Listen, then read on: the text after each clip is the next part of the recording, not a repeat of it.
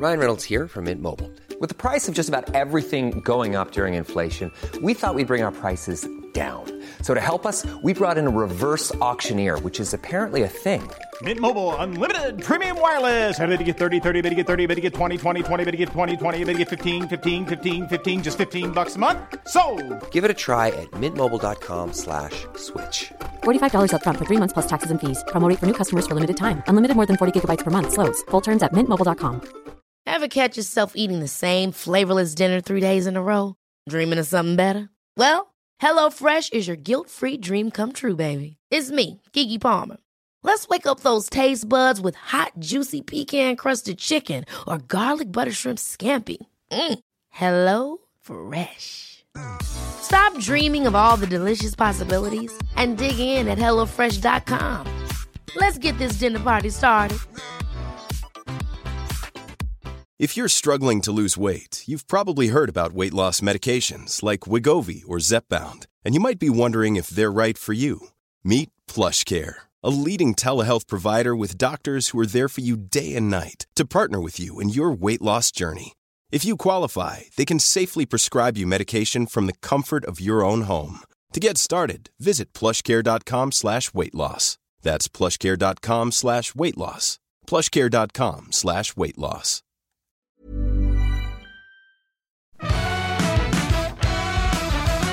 G'day, this is Better Make It Quick. This is the quick midweek version of Better Than Yesterday, which is a weekly conversation or multi weekly conversation that's here to help make your day today better than yesterday. Something you hear on this show and every show will do just that. I've been here since 2013. My name's Osher Günsberg. I'm a podcaster, author, TV host, dad, stepdad, person who hustles a lot because I chose a freaking career in an industry that is undergoing massive institutional change.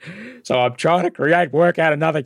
Um, and I also love having conversations with people far, far smarter than me about stuff that I'm really interested in. And this particular one was a freaking cracker. This is a small version of a longer episode. You can go back and find it if you like. But this is a quick taste of my conversation in March of 2022 with Dr. Anika Molesworth. I haven't stopped thinking about what she and I spoke about. Anika grew up in Melbourne. When she was 12, her parents moved from their house to a property 1,000 kilometres away from Melbourne. And that set Anika on a path, a path that now includes having a, uh PhD in agroecology.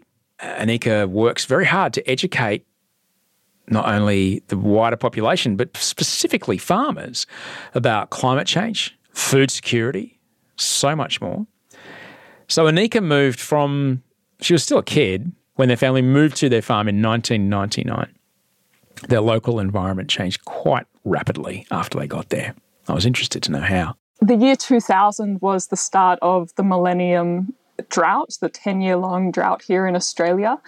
And that impacted, you know, much of the country, especially the far west region of New South Wales. You know, we were very badly hit by this drought time. And over the seasons, over the years, I watched the water evaporate from the dams, the vegetation blow away in the dust storms. We trucked off the sheep that we had purchased, you know, selling them to ease the grazing pressure on the land. I saw, you know, the mental toll it was taking on people around me, people becoming stressed and agitated. And a drought doesn't have, you know, a defined end point. You don't actually know if it's going to end next week or in five years' time. And so there is that sort of growing angst um, and concern. And as a farmer, you feel a great sense of responsibility, like you are a caretaker for this parcel of, of land. You are looking after the welfare of your animals. You are, you know, part of the backbone of your your community. And when you sort of see that break apart, it really does, you know, take a toll on you at a very personal level. Uh, so watching that occur around me, you know, had a really big impact on me. What was it like watching your parents, these people who, with such great love of country and love of nature, witness you know, they'd taken their family to this utopian place and, and witnessed this kind of dream they had just kind of falling to bits. What was it like watch? Because I'm sure their experience is very similar to some of your neighbours. I call them neighbours. You probably can't walk there. Um, what was that? You know, I'm sure like this experience is probably very similar to people in your community. What was it like watching your parents go through that? Well, you know, as a, a kid, I think I didn't quite grasp the concept of what drought was at that time. Like, yeah, it's drying out around me, but I didn't quite understand the, the gravity and the magnitude of it until, you know, seasons rolled into years. And I was like, gosh, like this is actually really bad. And this is really impacting, um, you know, the family, the business, the whole community, the whole region. And, you know, you do carry that concern as a kid too and especially someone like myself who like loves animals so much loves being outdoors and the emus disappeared. The kangaroos vanished. I would go for walks in the paddock and it was silent. Like there were no birds anymore. And you really start to question like what is going on around you. That would have that sounds spooky. Yeah it was. It was really eerie. So you have this you know this unknown, um, you know, event that you can't quite comprehend what's going on around you. And then also, like, you're experiencing things like dust storms, and dust storms are these, you know, giant monsters of sand that you see like coming on the horizon. You know, the, the horizon turns this this rust color, then this deep burgundy, and then they just roll and become larger and larger, you know, reaching right up to the skies and completely engulf you in your house. And, you know, in the really bad ones, it would turn day to night and you couldn't go outside. And you feel very, very insignificant. You know, there's obviously as a kid, you're like, oh my God, like what's going on? There's an air of excitement too, but there, you know that this is a bad event occurring around you and you have to sit and wait it out. And from what I understand, like that's that's like topsoil and a, a, lot of the stuff that we need to produce nutritious food that allows us to get through our day just vanishing. Absolutely. So that topsoil is a very thin and fragile, you know, membrane of life. It stores the carbon, the nutrients, the seed bank, and when that is whipped up and blown away, sometimes you know thousands of kilometers away, all the way to Sydney or Melbourne, you're losing that precious layer of nutrient and layer of life, and you know that is taking it's having real damage on your land. During the millennium drought, many, many people who lived in the city, myself included, my only connection with the drought and the effect of that drought was an increase in the cost of groceries. Suddenly, bananas are more expensive, lettuce is hard to find. Food security is inextricably linked to climate change. Having all the varieties of food in your supermarket is dependent on reliable weather. Extreme weather destroys crops. Floods destroy potato fields, as we saw in Victoria earlier this year. Combating climate change will lead to more food security and more affordable fresh produce. That is a fact. But it seems there's a disconnect between that fact and people's ability to actually understand it. Oh, absolutely. You think of like climate environment over here in one little sphere. You think of like food and what's on your plate over here. Um, you know, farming is something else. It's like, no, this is one and the same system. And what we do, how we interact at any of these touch points has a flow and effect, either positive or negative. But we somehow have, like, yeah, lost that understanding that this is a very inter- interconnected, complex system. And therefore, the way we interact with it and our responsibility to act, you know, appropriately is going to either, you know, make the system or break the system. to act appropriately is what I'd like to get to at the end of this conversation. Uh, but let's. At what point uh, you were still a teenager uh, when this is all going on? You're so you're, you're in your mid-teens. You're in your you know your fifth year of drought. You're possibly still going. Oh, I still want to take over this farm. Um, at what point did you start to go? Maybe this is not just weather. Maybe this is something bigger. What else is going on here? When did you start to first explore the idea of permanent changes to the weather patterns and, and global warming? Well, my dad um, borrowed from the old video store Al Gore's An Inconvenient Truth. And some, the classic. Yeah, I know. um, those beautiful Friday evenings of walking around the aisles, choosing which video to borrow for the All weekend. right, everybody gets a dollar weekly, and you'll need you to agree on one year it. release. No fighting. We're out of here in three minutes, or no pizza. Oh, that's it. Nailed it. Um, and yeah, my dad, you know, borrowed an inconvenient truth and I couldn't believe it. And, you know, put that on for our Friday night movie. And, you know, I complained and whinged a lot, thinking, gosh, I don't want to watch a film about the weather. How incredibly boring. But as I sat there and watched it, it was like the dots were connecting in my mind you know, okay, so we people are, you know, extracting um, fossil fuels from the ground, we're burning them, we're putting dangerous uh, emissions into the atmosphere. This is destabilizing the climate. This is causing more frequent and intense droughts, floods, bushfires. That's having very real impact on communities, on the economy. And the story just clicked for me. And I went, wow, okay, this is climate change. And then I was able to walk out into to the paddock and see, you know, the drought, feel the heat waves, see the dust storms, and go, I get it now. Like, I understand that the way that we humans are interacting with the planet is, you know, actually contributing to these problems that we are experiencing. We are the problem makers here. But then on the flip side of that, it means that we're the problem solvers and we need to fix this. and, for I guess uh, uh, the argument against uh, for meaningful climate action has been for the last twenty something years, and we won't get into who drives it or who makes money off of promoting this. It is like you can't have both. You can't have modern life and a way of living that doesn't impact so harmfully. Make your choice because it's one or the other, and I don't want to live without my whatever. All right, but that's not the case, is it at all? It's not at all. Yes. Unfortunately, there are a lot of misleading, toxic narratives out there which corral people to think and act in certain ways.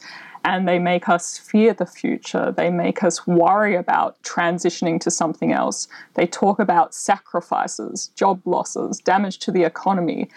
And it is terribly dangerous. They, they are terribly dangerous words and thoughts, I believe because it encourages the continuation of what we're doing, the status quo, and it encourages very poor behavior and interactions with our planet. And that is putting us directly on a path of danger.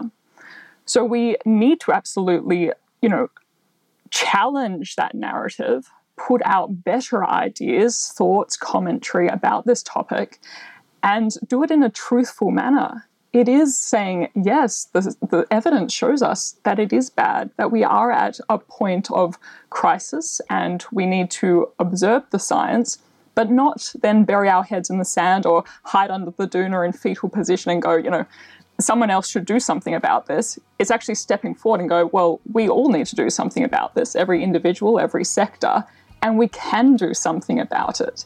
And when we do these things, these abundance of solutions that are actually within our reach, within our grasp, there is a flow of positive benefit that actually we receive from it. And so, you know, putting it in that positive narrative makes people go, oh, okay, yep, we can do this and we should do this. Many of us have those stubborn pounds that seem impossible to lose, no matter how good we eat or how hard we work out. My solution is PlushCare. PlushCare is a leading telehealth provider with doctors who are there for you day and night to partner with you in your weight loss journey. They can prescribe FDA-approved weight loss medications like Wegovy and Zepbound for those who qualify. Plus, they accept most insurance plans. To get started, visit plushcare.com slash weight loss. That's plushcare.com slash weight loss. Ever catch yourself eating the same flavorless dinner three days in a row? Dreaming of something better? Well, HelloFresh is your guilt-free dream come true, baby. It's me, Keke Palmer. Let's wake up those taste buds with hot, juicy pecan-crusted chicken or garlic butter shrimp scampi. Mm. Hello Fresh.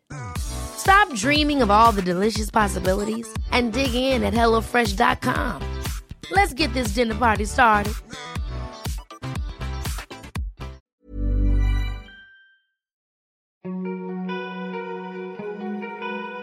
Anika Molesworth has a PhD in agro ecosystems. So I wanted to know when I spoke with her how important are our food choices when it comes to climate action?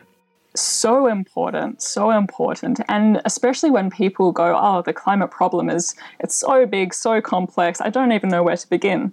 Like, be- begin with your food. Begin when you open up that fridge door or you walk down the supermarket aisle. Like, what you put on your plate, how you consume it, how you waste it, does have a very real impact on the whole food system and obviously the climate system, which is very much interlinked in that. So, by selecting food which is local, seasonal, nutrient dense, native foods, generally plant based foods, they are climate smart foods. By avoiding foods that have been flown in from the other side of the planet and wrapped in styrofoam and plastics, that reduces our carbon footprint. And also by, you know, spending appropriately, by fairly compensating the farmer, you give them the financial resources to manage that land in the best way possible. So they can destock, you know, remove livestock when the drought is really bad. They can put out, you know, new irrigation infrastructure so they're using less water to water their crops. Um, that gives them the financial resources to make improvements that we need in the farming system. And also, how we waste our food in Australia is ridiculous. Like, I think we throw out one in four supermarket bags of food, and if food waste was a country, it would be the third largest emitter. That is ridiculous. So, just the, the simple fact of finishing your meal and not scraping half of it into the bin goes a long way in helping to solve this problem. The tricky question, the uh, the the actual elephant in the corner of the room, is the atmospheric impact of of livestock not the let's not even the ethics of it. Like cows and sheep and pigs, they fart, and methane is not good news. Um, when it comes to meat in our diets and the raising of animals, uh, what do you see is the is the future for not only people who've got generations of their families raising these animals and you know, how they may move forward to a more sustainable way, or, you know, people who have deep family traditions in this is the meal that mum makes. Um, how might that move forward in this, you know, now we kind of, we can't ignore it, it's a fact. Um, how might we move forward from that? Yeah, well, I guess two things um, in, in that comment that you know, going back to what we were speaking about earlier, we do generally have, you know, the the knowledge and the technologies to get on top of the climate problem. Now it is more of a, a cultural, structural, and political issue. And culture, as you say, the way that we have produced food over generations, most a lot of farms are multi-generational businesses. They have been passed down from their parents, their grandparents, and so the way that food has been produced is rather deeply embedded into rural communities. There's also obviously, um, although this is improving over time, but rural people are geographically isolated. They're far away from you know the research institutes that are coming up with new innovations new understanding and we have to do a lot better of actually getting good information out here in the rural areas to make sure that they are you know keeping on top of the, the, the science understanding what ways they can adapt and change their farming businesses, and as a society, making sure they have the financial resources to be able to do that. Going back to the methane emissions from livestock, so ruminant animals, sheep, cattle, goats, they produce methane. They burp methane as part of their gut digestion process there is a lot of research being done in this field of how do we reduce methane from livestock, and that can be through better genetics. It can be through feed supplements, such as feeding a small part of um, small portion of algae to ruminants, reduces the methane being emitted. Uh, and actually, Meat and Livestock Australia has an incredible ambitious target of being carbon neutral by 2030. And when I look across the farming sector, again, this is why I'm so proud to be part of the agricultural sector. It has some of the most ambitious climate targets in place across all the different sectors. And the farming community is absolutely striding in this space because we live and work so closely with the natural world. We understand that it's changing. These places are our homes, they're our businesses, they are our culture, they are our past and our future. And that's why I'm so interested in looking after them and looking after the landscapes as well as the animals that are in our care under our responsibility. So there is a lot of need for further, you know, investment into research, development, extension, so farmers have the capacity to amplify and expand their efforts that are already being done. But farmers obviously can't do this alone too. You know, changes in the agricultural sector are more slow paced and more difficult because you are working with crops, you are working with seasons, you are working with animals. And that's why we absolutely need to be expanding the conversation to such as the energy and the transport sector and make sure they are pulling their weight because it is a lot easier and a lot quicker to cut emissions from other sectors than it is from agriculture. If you want to hear the full conversation, and I thoroughly recommend it, scroll on back to episode 422 from earlier in the year. Anika Molesworth is on Instagram. Uh, we're heading into a time of year when there's lots of food, uh, abundance of food. Have a think about what we eat, how much we eat. Do your best not to waste it. I'm giving you permission. Eat all the things. Don't put it in the bin. Some farmer worked real hard, got a lot of water to get that lettuce on your table. Get it in your tummy. Thanks for being a part of it. Thanks for listening to the show. Thanks to Bree Steele, who produced this episode, Andy Marr on post production, Rachel Barrett, the executive producer, and uh, of course, Toehider on the music. You legend. Good luck. Look after yourself. Be a couple days ahead of us. Keep breathing. You'll be fine.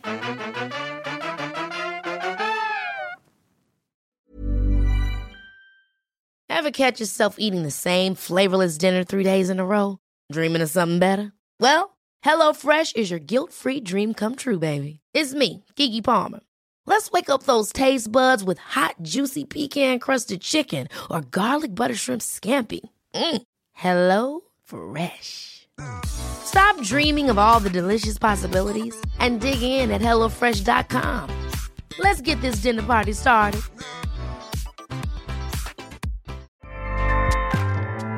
ACAST powers the world's best podcasts. Here's a show that we recommend.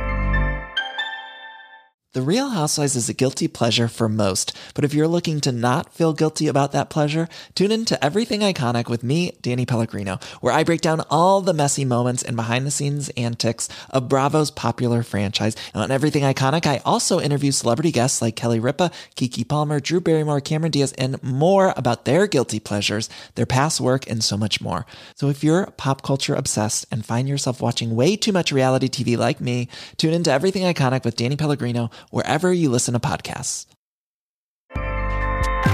ACAST helps creators launch, grow, and monetize their podcasts everywhere.